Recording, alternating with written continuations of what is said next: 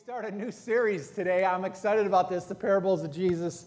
Uh, it's a new theme. Um, the, the, the, word parable means, uh, it's broken into two words, para and bull, and it means uh, to, to throw alongside. Uh, that's what that word means, to throw alongside. And that's kind of cool, you know, if you think about that, to uh, throw alongside. And it's like there's a truth, and alongside the truth is a story, a parable. And um, Jesus tells a number of them, about 46 in the New Testament, and there's some in the Old Testament, some parables in the Old Testament as well. Uh, but it's a story, an illustration, usually about real life, if you think about the parables, uh, that has a spiritual teaching, you know, a, a, a spiritual truth somewhere connected to it that Jesus is trying to make a point about. And a parable is something, is, is a, it's a, like a picture that's being painted uh, of a real life story that you kind of get drawn into, or as the hearers do, as Jesus shares these stories, the people find themselves saying, That's me. Or, or they see themselves in the story at some point. And it's cool. Mark Scott says it's Jesus' way of, of going from canon to curb I like that thought he says, Mark Scott does, that he takes a spiritual truth, uh, the canon being the Word of God, and he puts it in, a, in terms that you and I can kind of grab onto and, and, and see and understand. You got to love the parables, you know? I'm sure you have your favorite one, right? We all have those parables that we enjoy reading and, and digging into. Um, their stories packed with lots of issues. There's always like one main point, but in a parable, other issues are raised. So everyone, like, everyone goes away thinking about something after the parable is told. And uh, today's parable is in Luke 11. If you want to turn to Luke 11, we're going to go there. Uh, in this parable, there's uh, a couple of friends, there's some bread, and then there's an ask, the ask. And uh, we're going to get to that here right now. Luke chapter 11, verse 5, 5 to 13. Are you with me? All right, here we go. You're going to want your app open, Bible open, and you're going to want to like focus on this because we're going to get into the word a little bit here this morning. Verse 5 Then Jesus said to them, Suppose you have a friend. Cole, suppose you have a friend. I know that's far out there. Actually, you got a couple right there next to you. I know. I know. They love those guys. Love you right there. They love you. I love you, Cole. Suppose you have a friend and you go to him at midnight and say, "Friend, lend me three loaves of bread." A friend of mine on a journey has come to me, and I have no food to offer him. And suppose the one inside answers, Don't bother me, the door is already locked, and my children are in bed. I can't get up and give you anything. I tell you, even though he will not get up and give you the bread because of friendship, yet because of your shameless audacity, he will surely get up and give you as much as you need. Verse 9 So I say to you, ask and it will be given you, seek and you will find, knock and the door will be open to you. For everyone who asks receives, the one who seeks finds, and the one who knocks, the door will be opened. Which of you fathers, if your son asks for a fish, we'll give him a snake instead. Or if he asks for an egg, we'll give him a scorpion. If you then, though you are evil, know how to give good gifts to your children, how much more will your Father in heaven give you the Holy Spirit to those who ask him? That's a cool parable, isn't it? I mean, a lot going on there. Jesus says some things in here that's just like, Hard to know where he's going, but it's a parable, and it's a parable about a few things. It's a parable about need, it's a parable about asking, it's a parable about receiving, it's a parable about prayer. And what I want to point out to you is the ask of prayer. The ask of prayer. So let's kind of get into this. Verse 5, it says, Suppose you have a friend. Hopefully that's true, right? You have a friend? George, you got a friend? Couple? Two? Two. That's good.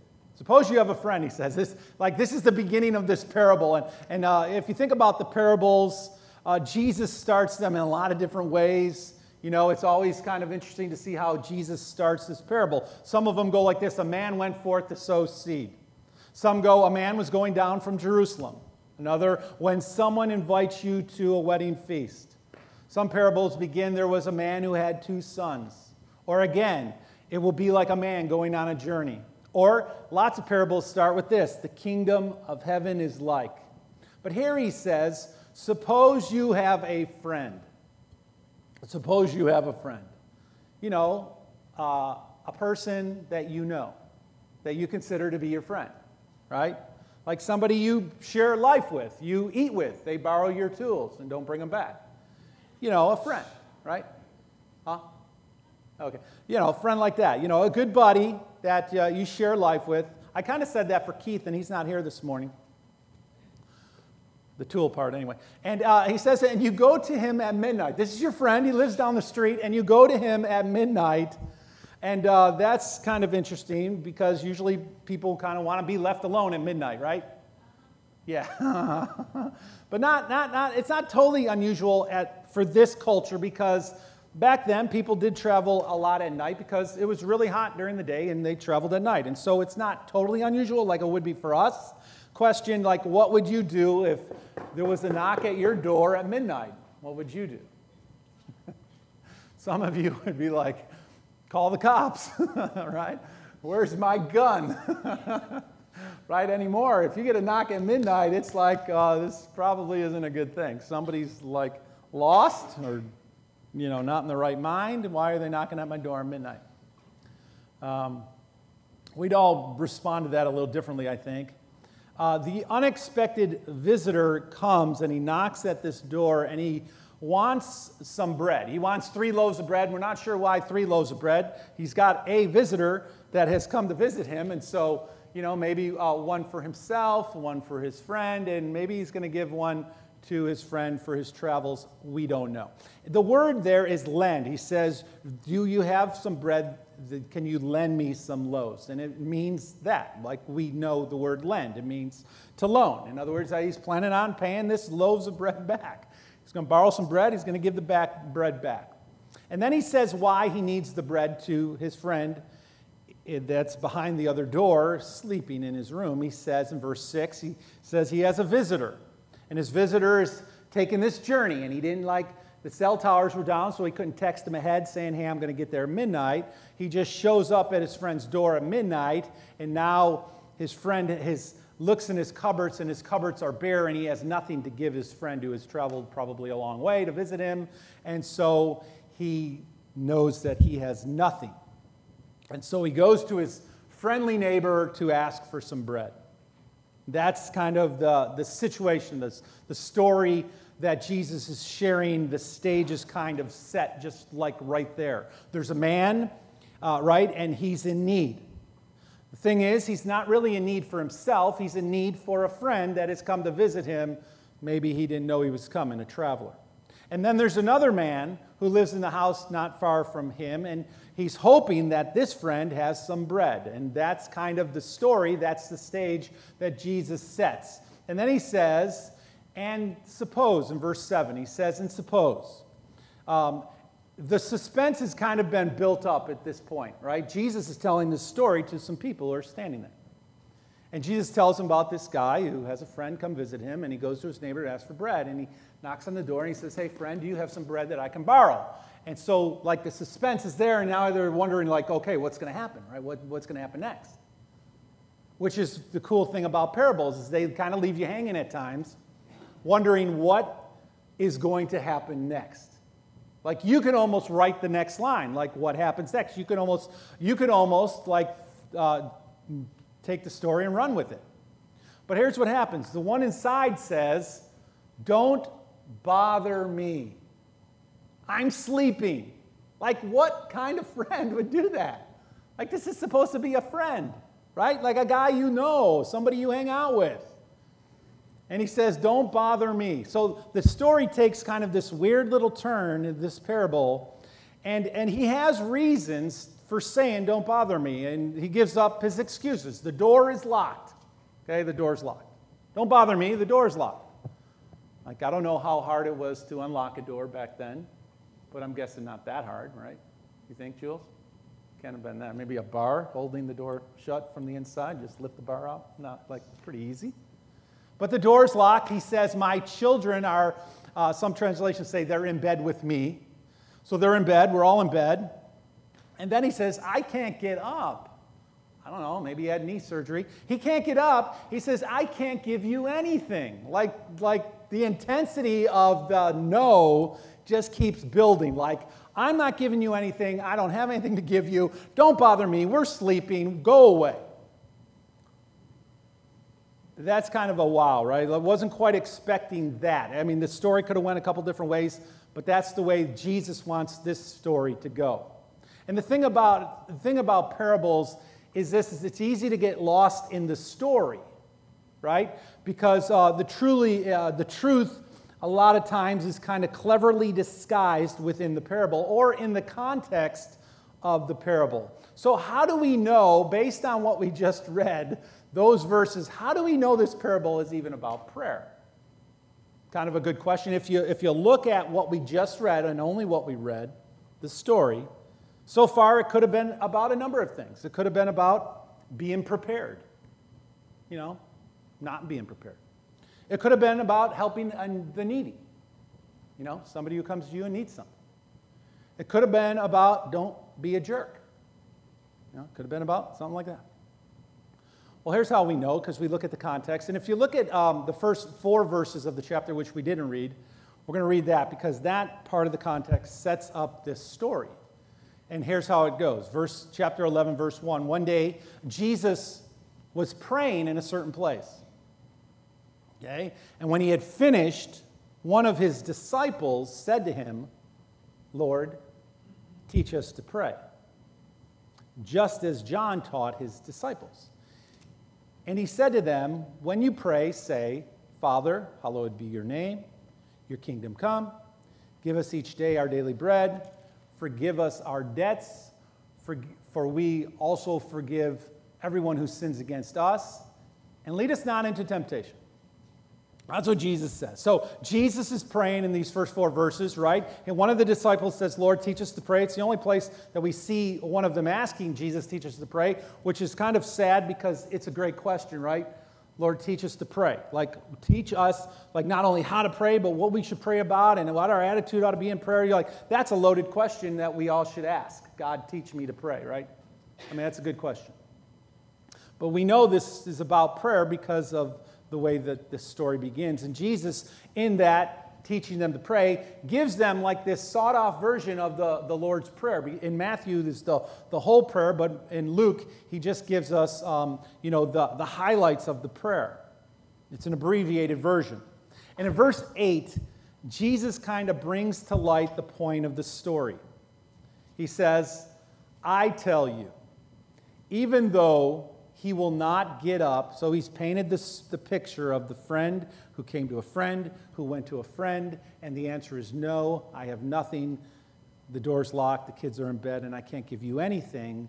Jesus then says, I tell you, even though he will not get up and give you bread because of your friendship, yet because of your shameless audacity, he will surely get up and give you as much as you need. now, that's pretty good, right?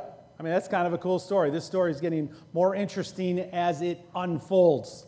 Jesus says, I tell you, I tell you. In other words, listen to uh, what Jesus has to say. He won't get up for friendship's sake, right? You thought you were good buddies, and you thought, you know, hey, He'd give me the shirt off his back, and now you've found out, Andy, that he can't do that. He's not going to do it. It's like, you know, I got to draw a line somewhere, and midnight is it. Like, don't bother me. Like, at midnight, it's just too late to be bothering me. Is it, um, and so, wait, let me back up a minute. Skip the page.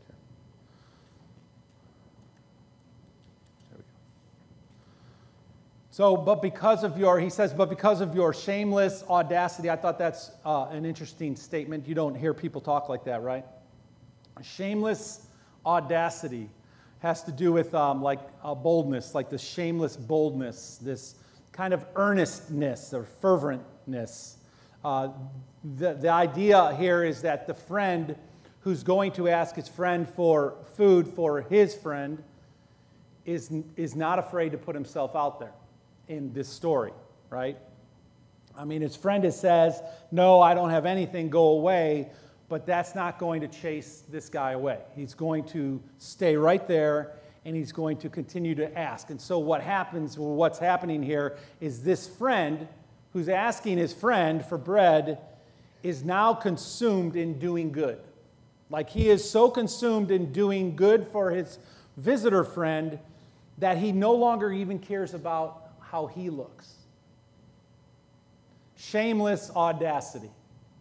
Like, have you ever done that? Have you ever been in that situation where you were trying to do something for somebody and you just didn't care how it made you look? And I'm guessing there's probably times that you did care what it made you look like and you didn't do it. You know? But this guy, he's going to pursue the bread for his friend, for his buddy who's journeyed a long way. And so, so we see in this guy this, this consumed attitude of, of going after the bread, not caring about what it makes him look like, and also, what we see is this confident and daring boldness to, to keep pursuing the bread for his friend. The word is persistent, right? This idea of being persistent. He just keeps knocking, just keeps knocking. Sorry, I can't help you. My kids are in bed, the door's locked. Just keep knocking. And the story is about just keep knocking. Your breakthrough is coming, it's going to come. And that's what Jesus says. He won't get up because you're friends, but he will get up because you keep knocking. Because you will not go away. See, the ask here is for a friend. He's pleading for his friend. And it's about praying and never, never giving up. That's what this is about. It's about like seeking after God and never giving up in that. And there's a similar story if you flip over to Luke chapter 18. There's another story that Jesus tells uh, that is connected to this one in a very close knit way. I want to read that so we can kind of reflect on it. Luke 18, the first uh, eight verses. It's a story of a widow and a judge and her persistence and it ties really closely into this story about this friend who has a friend and goes visits a friend asking for some bread. So in verse chapter 18 verse 1 it says then Jesus told his disciples a parable to show them that they should always pray and not give up. He said in a certain town there was a judge who neither feared God nor cared about men. And there was a widow in that town who kept coming to him with the plea Grant me justice against my adversary. For some time he refused, but finally he said to himself, Even though I don't fear God or care about men, yet because this widow keeps bothering me, I will see that she gets justice so that she won't eventually wear me out with her coming. And the Lord said, Listen to what the unjust judge says. And will not God bring about justice for his chosen ones who cry out to him day and night? Will he, will he keep putting them off? I tell you, he will. He will see that they get justice and quickly. However, when the Son of Man comes, will he find faith on the earth? So it's a story, this other parable that's connected to this parable about this woman who just keeps bothering the judge until she gets what she wants. And he says, God will bring about justice for those who cry out to him. This, this, the parable says, this is the kind of faith that God is looking for this determined faith, this trusting faith, this faith that believes that God can do whatever God wants, and I'm just going to keep crying out to him. That's the kind of faith the verse says God is looking for that determined faith. And then our parable goes on to say, He will, because of your shameless audacity, he will surely get up and give you, notice he says, everything that you need. Now, that's quite a twist in the story, isn't it? Because, like, finally the guy's like, please stop knocking at my door. My kids are sleeping, it's locked, and we're in bed. But here, just go away. Take everything you need. Take it all. Just take all my bread and just get out of here. Just go away. Go away. Because he keeps knocking. Because he, in his shameless audacity, he keeps on asking. And it raises another issue of why people respond to needy people.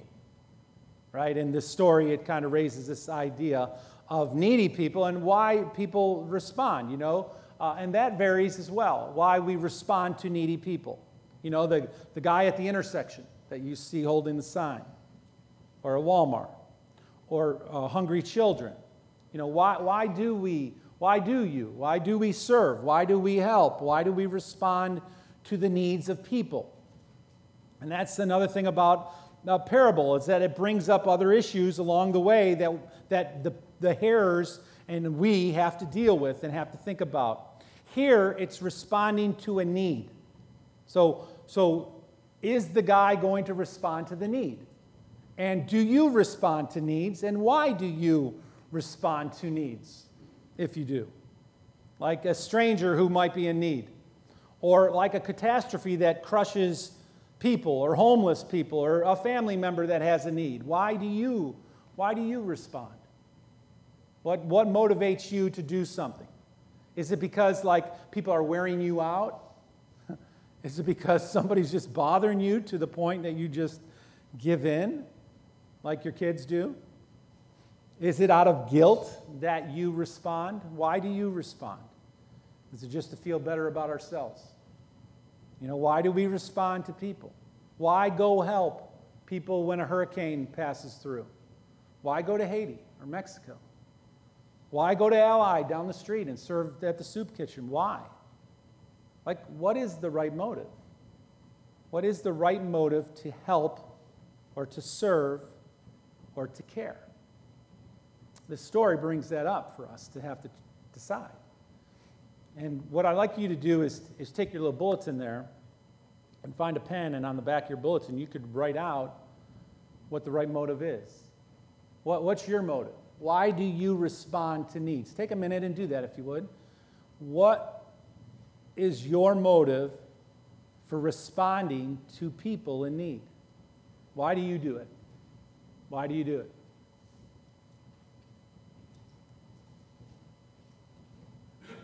What's the right motive? What's your motive?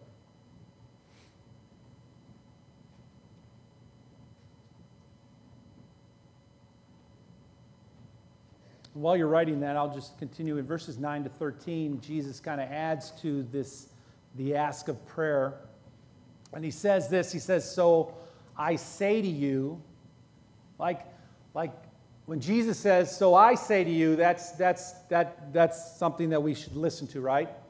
I mean, we should grab our attention when Jesus says, "So I say to you." In other words, other people say other things, but here's what I say. And and it also then gives us an option, right? We can choose who we're going to listen to. We get to decide who it is we're going to listen to. Are we going to listen to the world and, and everything that the world is saying to us and what the media is saying to us and what other people are saying to us? Or are we going to listen to what Jesus is saying to us? Like about how we live our lives. We just sang the song, uh, I will build my life on you, Lord, right?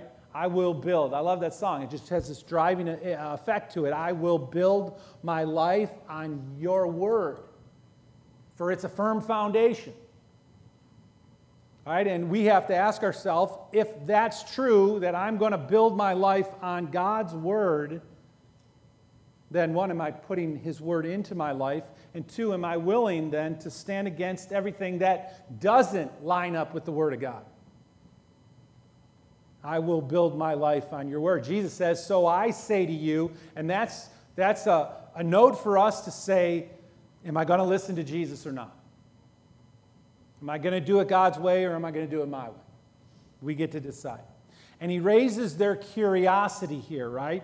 and he shares truth with them. He raises their curiosity by the story of the friend and the friend and the friend and the bread. And he raises the, the truth about, about, about seeking God in the midst of this. And then he comes back to the point of the story and what his point is in prayer. And he says these three words He says, Ask, and it will be given to you. Seek, and you will find. Knock, and the door will be open to you. Those are three interesting words. We know them well, right? We all know this. This, this verse is very uh, well known to anybody who's been around the church or around the Lord at all. But if you look at these three words, ask, seek, and knock, it starts very verbal and it moves to very active. They're not just three words that are all saying the same thing. There's an intensity that builds in ask, seek, and knock. Because asking is just something I believe, so I'm going to ask God, God help me. Seeking is a little different than that, it's pursuing something. I'm going to get off my pew and do something now. And knocking becomes very physical because now the guy who needs the bread is not at home anymore. He's walked down the street and he's knocking on his neighbor's door for some bread.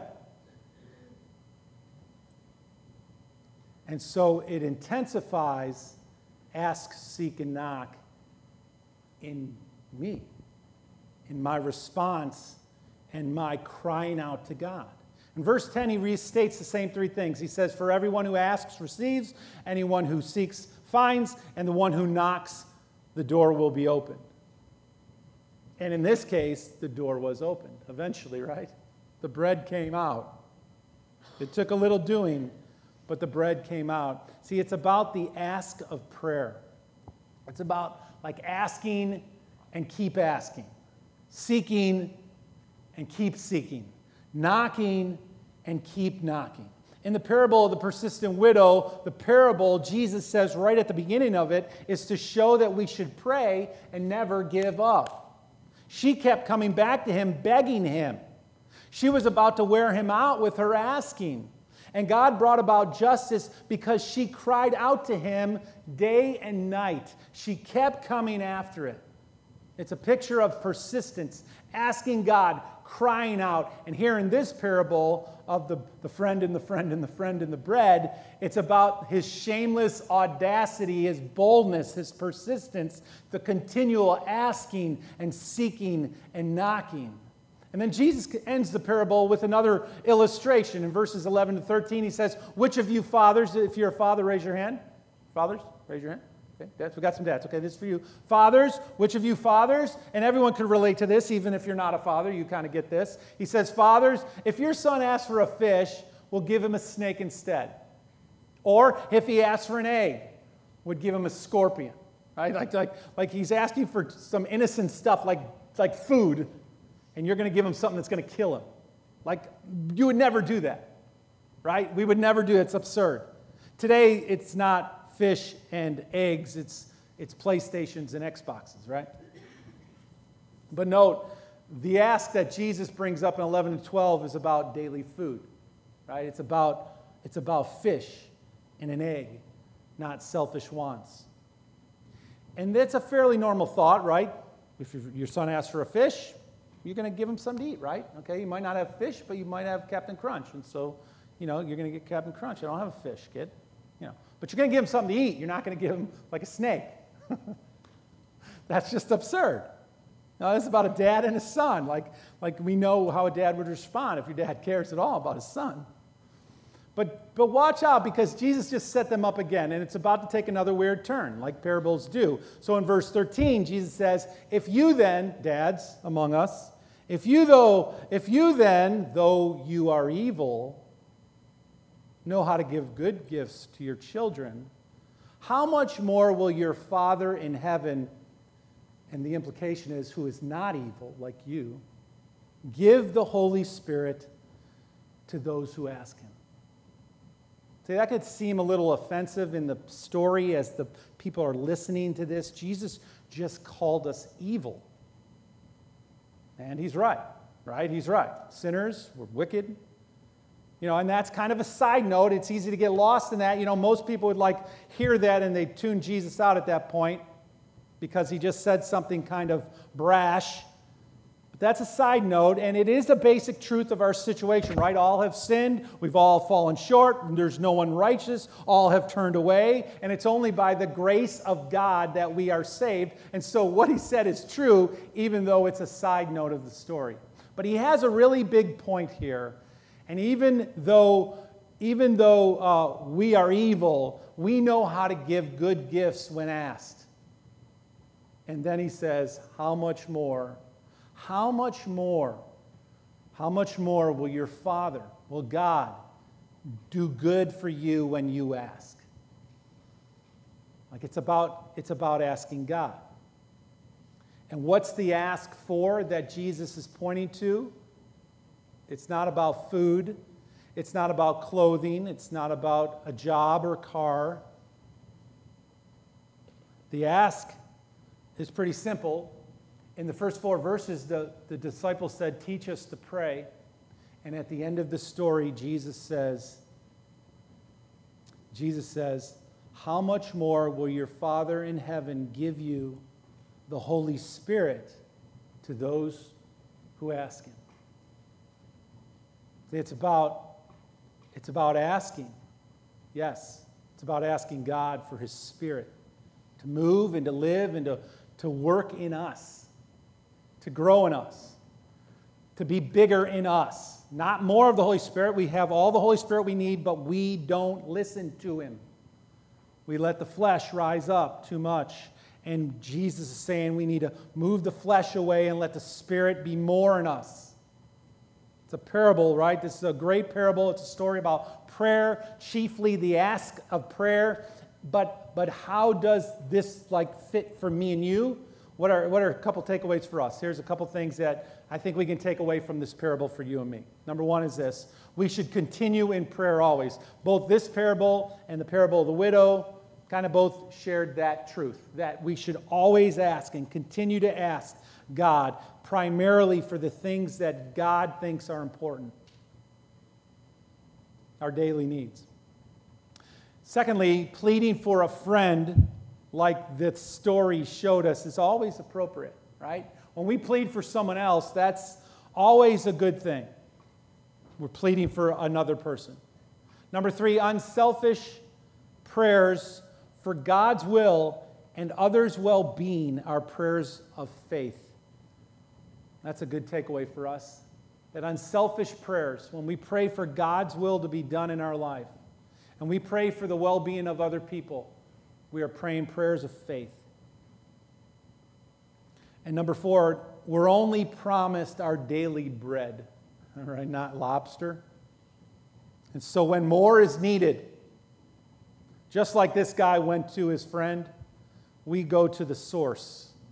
We go to the source, and our source is God. He's the giver of all things. And the last thing is this He says, Ask, seek, and knock, and repeat right? Ask, seek, and knock. Ask, seek, and knock. Ask, seek, and knock. It's a teaching that God, about how God answers our prayers, that God answers prayers in His time, in His time, in His time. The ask of prayer. Let's pray. Father, we love you so much, and we're so grateful, God, that you, that love us and that you hear us and that you are concerned about us. And we love to to read these parables and, and to dig into these, these stories that Jesus told because they take us in a lot of different directions. They cause us to have to think about things that we do and how we live. And I pray this morning that that's exactly what this story will do to us as we leave this place, that we'll think, we'll think about this story in a, in a way that we've never thought about it not just in how we respond to people who, who need things and are needy around us that we can respond to in different ways. And not just in what you say compared to what the world says and who it is we're really listening to and what it is we're really building our life on. But that, that the ask of prayer would be about the thing that is most important to all of our lives as we follow you. It's not our bread, it's not our cars, it's not our homes. It's about the Holy Spirit living and moving and having his way in our life. God, help us to cry out to you day and night that you would guide us, that you would move in our lives in ways that we've never seen you move, that you'll move in this church hmm. Amen. in a way that you've never moved before because your people are hungry for your spirit to work and move and lead us, that others would come to know you. God, we love you so much, and we give you thanks for the way that you love us. We pray that you'll continue to speak to our hearts even as we prepare to leave this place. In Jesus' name.